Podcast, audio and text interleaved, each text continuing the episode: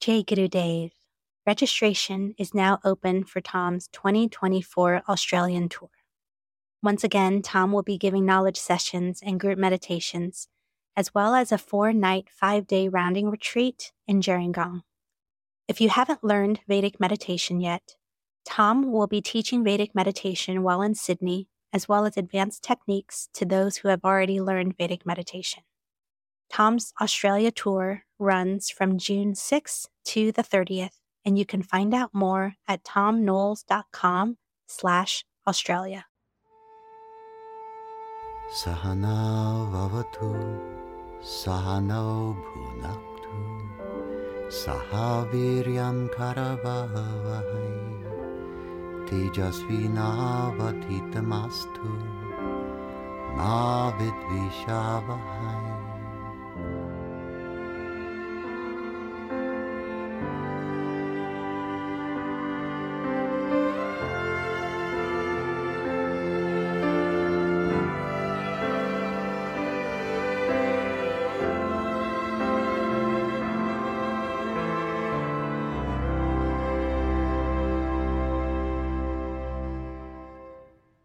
Once upon a time, in 1955,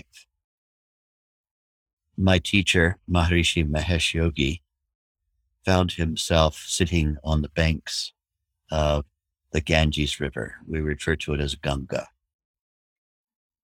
In the very small hamlet of Uttarkashi in far north India in the Himalayas. He'd been sitting there for about 2 years. And in that sitting, he would spend as much time as possible sitting upright, just with his eyes closed. He wasn't practicing meditation because he was in that state of unity consciousness, the enlightened condition in which one is not in the habit of having thoughts. And he could sit there with his eyes open or his eyes closed, but he just sat in the silence. And why was he doing this? For 13 years prior to that, he had been at the feet of his master, Swami Brahmananda Saraswati, whom we call Gurudev. Guru means a teacher, a remover of darkness, literally. And Dev is D-E-V-A. The A is kind of swallowed here.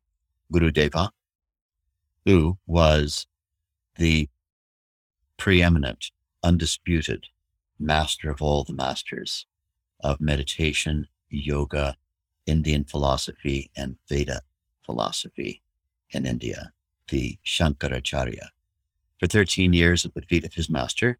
And then his master, at the end of those 13 years, which flashed by for Maharishi, decided that it was time to drop the body. This is the way we refer to it in the context of these great masters. We don't say they died. And someone can sit in front of an audience of 240 people, look around the room and smile, and then give a few lovely epithets to each of the disciples in the room, and then simply at will keel over. This is what we call dropping the body. And this is what Gurudev had done 2 years before, at the end of a 2-year tenure sitting on the banks of the Ganges. Maharishi discovered an unusual thing. A thought appeared. And as he put it, one was not in the habit of having thoughts. A thought appears. And the thought was the thought of something which he knew the meaning of it because it's a Sanskrit word. He knew what the meaning of it was, but he didn't know why he was having this particular thought. And the thought was, Rameshwaram. Rameshwaram. He said that at first the thought Rameshwaram came to him perhaps 3 times in a day. And then it began to increase in its frequency up to 10 times a day. And those times he had noticed on a few occasions another master, a yogi, a renunciate, one of the Himalayan yogis who lives outside by choice, in an unsheltered environment by choice, who had been across the river from him. And the river there is one that has very few places where you can cross it, and rocky stepping stones across the river a long time ago, before any of the footbridges that are extant today were built. So he crossed over to this yogi who had, as he said, the longest hair that he'd ever seen. This man's hair dragged on the ground behind him about 10 feet. And the man had a very long beard. And even though it was the chilly, bracing, cold water of the Ganges and the Himalayas, this man lived his entire life clothes free, completely naked. Not an uncommon sight in the holy precincts of northern India. And he approached him and broke his silence. Maharishi hadn't spoken to anyone in 2 years. "Excuse me, Baba." Baba means father.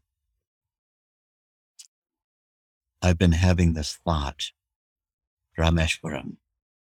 Do you have any idea what Rameshwaram means?"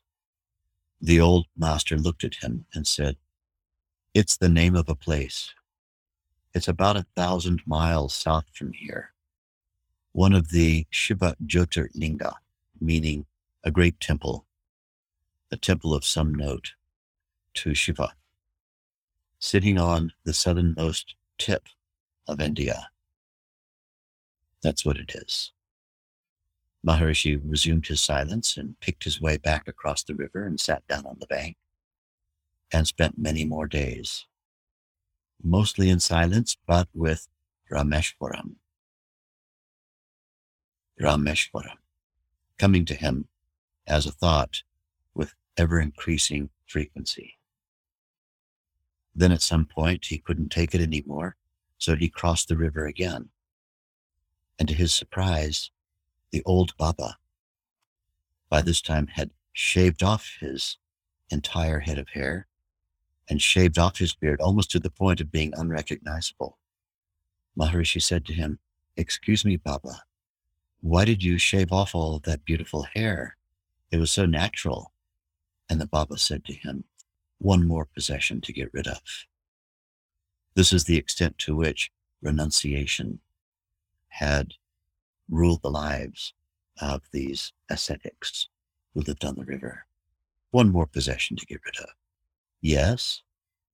Maharishi, much younger than the old Baba, said to him,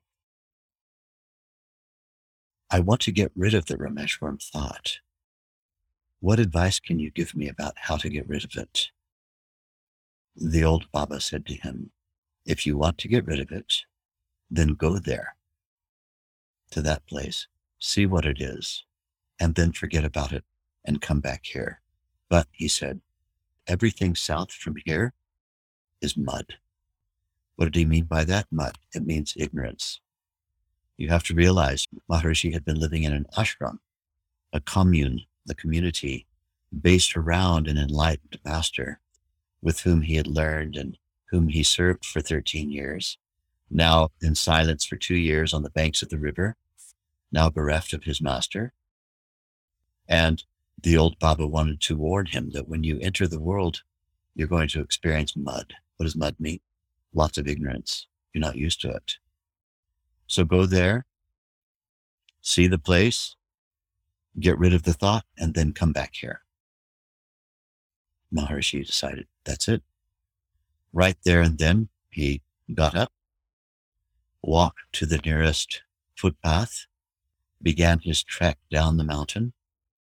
Finally, after several weeks, came to Haridwar. Haridwar is one of the northernmost towns that has a train service, or did in those days. Hopped on a train from Haridwar and made his way south, that 1,000 miles or so. In those times, and somewhat true even today, if one sported the garb of a holy person, the long flowing robes, the long hair, the beard, and so on, then a train conductor had been instructed by the India Rail Authority not to request a ticket or a fare. They were considered to be people who the Rail Authority would donate to them their trip. because they were people who it wasn't considered polite or proper to approach someone who had renounced all worldly possessions and asked them for a train fare. So Maharishi was able to ride for free. And he rode all the way down to the small town of Rameshwaram.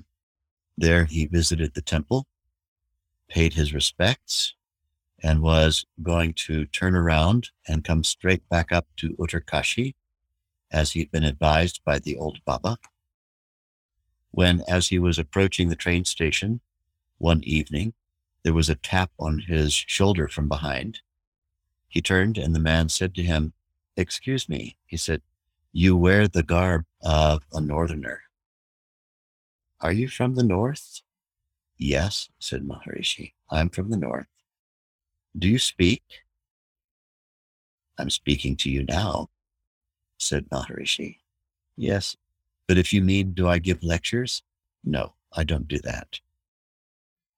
Then the man said to him, "Is it not true that in your training, in your culture, becoming a Swami, becoming a Guru, that you've agreed that if anyone were to approach you with their palms pressed together and request earnestly that you give knowledge, that you have no choice but to give knowledge? Is this not true?" Maharishi said to him, "Yes, it's true." "Then," said the man, pressing his palms together firmly, "I'm asking you now humbly and worthily, will you please give knowledge? Because, you see, I'm the librarian here. And I'd booked 7 nights of lectures by a celebrated speaker on the subject of spirituality. But my speaker got laryngitis and he can't speak.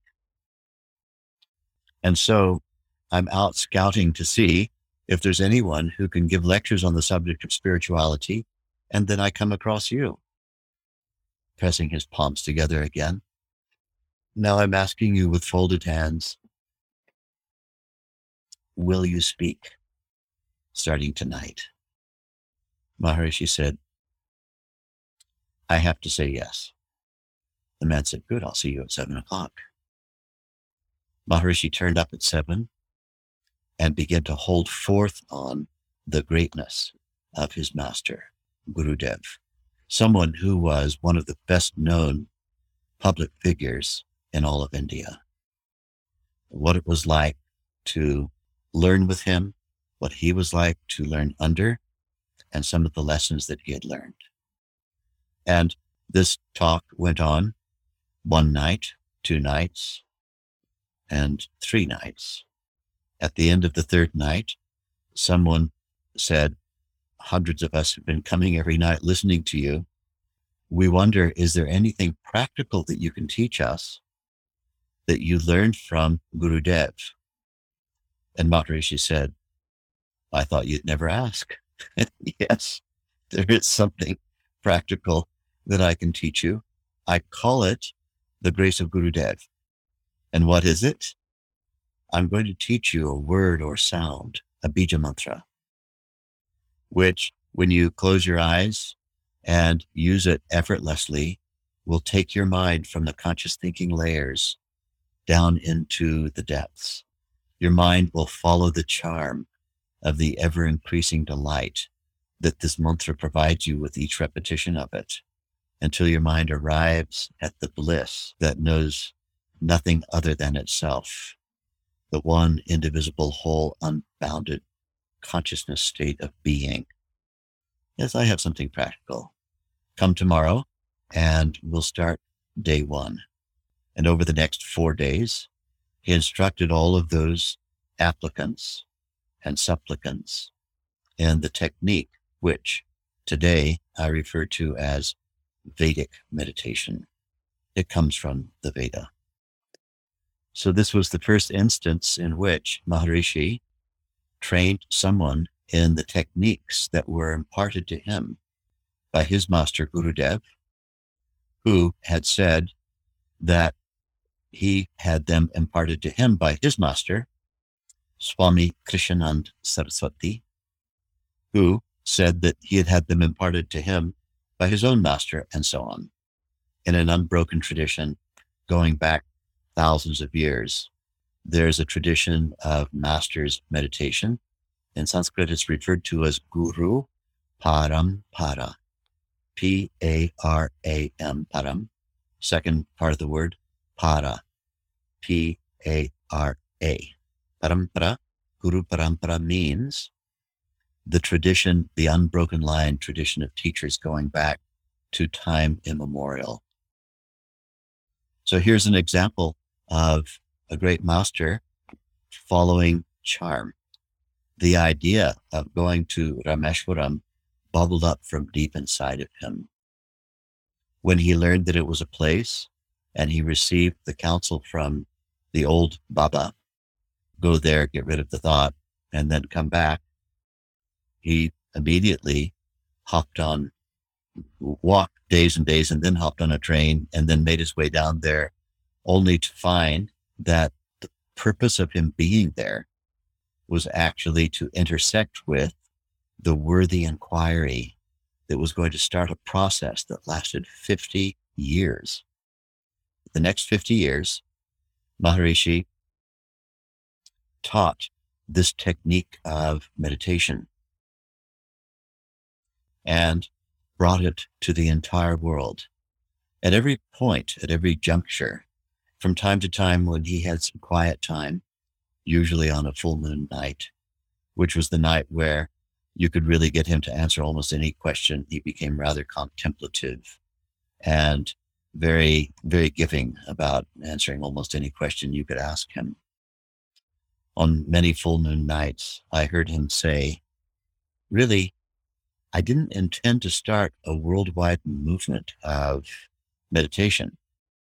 What I intended to do was to get rid of the thought Rameshwaram and then go back to Uttarkashi. And he would always say that the 10-year mark, the 20-year mark, the 30-year mark, 40-year mark, I'm actually on my way back to Uttarkashi.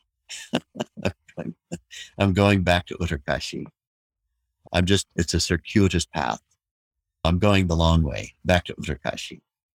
Got rid of the thought, going back to Uttarkashi. In the meantime, millions and millions of people were able to learn the technique of meditation that Maharishi brought from Gurudev down through the ages. And I had the great good fortune of being one of those people trained by Maharishi Mahesh Yogi to bring his knowledge of meditation, which he had learned from his master Gurudev, to the world, and to be able to teach it in exactly the same way that he taught it all over the world.